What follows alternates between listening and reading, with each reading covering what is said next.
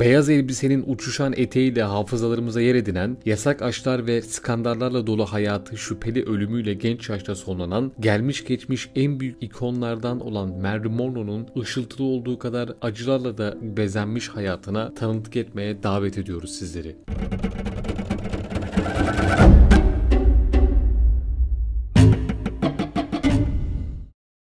Asıl adı Norma Jean Mortensen olan Marilyn Monroe, Amerika'nın Kaliforniya eyaletinde 1 Haziran 1926 yılında Gracie Baker'ın 3. çocuğu olarak dünyaya gelmişti ve babasının kim olduğu asla bilinmiyordu. Doğumundan bir süre sonra annesi Norma Jean'e bakamayacağına karar verip onu Katolik bir aile olan Albert ve Ida Bolonder çiftine evlatlık olarak verdi. Olanakları zamanla düzenlenen Gracie 7 yaşına gelen kızını geri almak istedi. Fakat aile çocuğu geri vermek istemedi. Gracie asla vazgeçmedi etmedi ve yasal yollara başvurarak 1933 yılında kızının velayetini geri aldı. Şizofreni hastalığı yüzünden hastaneye kaldırılması üzerine çocuğun velayetini yakın bir arkadaşı olan Grace Mackey Goddard aldı. İki yıl Grace ile kalan Norma Jean, kadının evlenmesi üzerine Los Angeles bir yetimhanesine gönderildi. Orada zor günler geçiren Norma Jean, uğradığı tacizlerin etkisini hafızasından hiçbir zaman silemeyecekti. Grace bu dönemde 9 yaşında olan Norma Jean ile ilgilenmeye ve düzenli olarak evinde ağırlamaya devam etti. Bu ziyaretlerinden birinde kocasının kadının genç kıza cinsel tacize bulunduğunu fark etti. Bu durumla yüzleşip karar vermek onun için oldukça zordu. Bu şartlar altında onunla ilgilenemeyeceğini anlayan Grace, Norma Jean'i halasının evine gönderdi. Norma Jean 16 yaşına gelene kadar oradan oraya sürüklendiği için eğitimini tamamlayamamış, hayatını bir türlü düzene oturtmayı başaramamıştı. Yetimhaneye geri dönmek istemediği için evlenmeyi bir çare olarak gördü. 16 yaşında hayatının belki de en zor kararını vererek 19 Temmuz 1942'de polis memuru olan komşularının oğlu James Doug Terry ile evlendi. James ile evlenen Norman'ın evliliği uzun sürmedi ve 1946 Eylül'ünde sona erdi. İkinci Dünya Savaşı'nı kazanan Amerika bu başarıyı belgesel haline getirmek istiyordu. Konuyla ilgili belgeler toplanan yazar Davis Conover o dönemde fabrikada çalışmaya başlayan Norma Jean'in fotoğraflarını çekmişti. Bu fotoğraf Norma Jean'in Blue Book adlı ajansa girmesine imkan sağladı. Para kazanmaya çok ihtiyacı olduğu bu dönemde kendisine teklif edilen işi geri çevirmemek için saçlarını bir daha değiştirmemek üzere sarıya boyattı. Bu değişim kısa sürede mankenlik ajansının en çok talep edilen modellerinden biri oldu. Norma Jean'in kusursuz güzelliği Central Fox'un yöneticisi olan Ben Leon'un dikkatini çekmişti. Leon bir deneme çekimi ayarladı ve genç kadınla 6 aylık bir kontrat imzaladı. Ben Leon'un önerisiyle adını Marilyn Monroe olarak değiştiren Norma Jean oynadığı ilk iki film başarısız olunca sinemalardan bir süre uzak kaldı. Monroe, Central Fox şirketinin kendisiyle yeni bir kontrat imzalamaması üzerine oyunculuğa ara vermişti. Modelle tekrar dönmesine rağmen aklında hep oyuncu olmak vardı. Kendisini geliştirmek için oyunculuk dersleri almaya başladı. Ladies of the Coast adlı filmdeki rolüyle ilk kez şarkı söyleyip dans etme şansı yakaladı.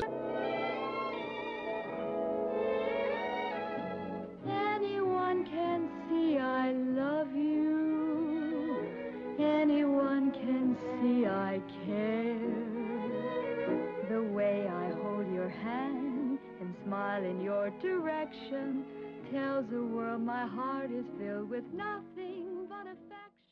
1952 yapımı Don't Bother the Knock filminde psikolojik problemli olan bir çocuk bakıcısı rolüyle Merlin ilk defa başrolde yer aldı. Bu filmden sonra eleştirmenler Merlin'i daha büyük rollerde de oynayabileceği konusunda hemfikir oldular. New York'un ünlü beyzbol oyuncusu Joe DiMigo ile 1952 yılında başlayan ilişkisini 1954 yılında evliliğe taşımıştı. Marilyn Monroe Amerikan askerlerine moral vermek için Kore'ye gitti. Kore'den döndükten sonra çekimlerine başladığı The Seven Year filmindeki fan sahnesinde metro rüzgarın eteğini savurduğu o meşhur sahne çekildi. Di Maggio'nun kıskançlık krizine girmesine yol olan bu sahne evliliğin bitmesine ve kocasının kendisini dövdüğü söylentilerine de yol açtı. Merlin'in mutluluğu bulduğunu sandığı evliliği de sadece 9 ay sürmüştü. Artık Monroe'nun tek amacı vardı. İyi bir oyuncu olmak. Oyunculuk dersleri almaya devam ederken ünlü yazar Arthur Miller ile tanıştı ve arkadaş oldu. İlerleyen dönemde Arthur Miller ile ilişkisi olduğunu dair dedikodular çıktı. Bu birlikteliği kanıtlamak isteyen gazeteciler ünlü çiftin attığı her adımı takibi almıştı. Gizli yaşanılan ilişki Mary Monroe ve Arthur Miller'ı oldukça yordu ve çift daha fazla kaçmanın gereksiz olduğunu düşünerek Haziran 1956'da evlendi. Monroe'nun anne olma hayali peş peşe yaptığı düşükler nedeniyle gerçek olmuyordu. 1960'ların başında Marilyn Monroe kariyeriyle ilgili amaçlarının çoğunu gerçekleştirmiş ancak hayalini kurduğu aileye sahip olma ümitlerini de kaybetmişti. Alkol ve uyuşturucu sorunları da bu dönemde ortaya çıktı. Film boyunca Monroe'nun psikolojik ve fiziksel sorunları, alkol ve yatıştırıcı ilaç bağımlılığı, iki sefer yorgunluk hastalık ve sinir bozukluğu nedeniyle hastaneye yatırılması, çekimlerin aksamasına ve yapım şirketinin Mary Monroe'yu kovmasına neden olmuştu. Tazminat davası bile açmışlardı. Yapımcılar filmi tamamlamak için başka bir oyuncuyla anlaşsa da filmdeki rol arkadaşı Dean Martin başka bir aktris ile çalışmayı kabul etmediğinden Marilyn Monroe yeni bir sözleşme ile işi yeniden aldı ancak bu da filmin tamamlanmasında yeterli olmadı. Filmin çekimleri başlamadan Monroe yüksek dozda sakinleştirici ilaç alarak 5 Ağustos 1962'de Los Angeles'taki evinin yatak odasında henüz 36 yaşındayken hayata veda etti. Ölümünün ardından yapılan otopsi sonucunda ölüm sebebi yüksek dozda sakinleştirici ilaç alımı olarak ilan edilse de midesinde hiç ilaç bulunmamıştı. Olay yerindeki delil yetersizliği, otopside bedeninden alınan dokuların daha sonrasında kaybolması ve başta kahyası Murray olmak üzere görgü tanıkların çelişkili ifadeleri ölüm sebebinin cinayet olduğunu düşündürdü. Hatta politik sebeplerden FBI, CIA, mafya ve Kennedy ailesinin buna sebep olduklarına dair tam olarak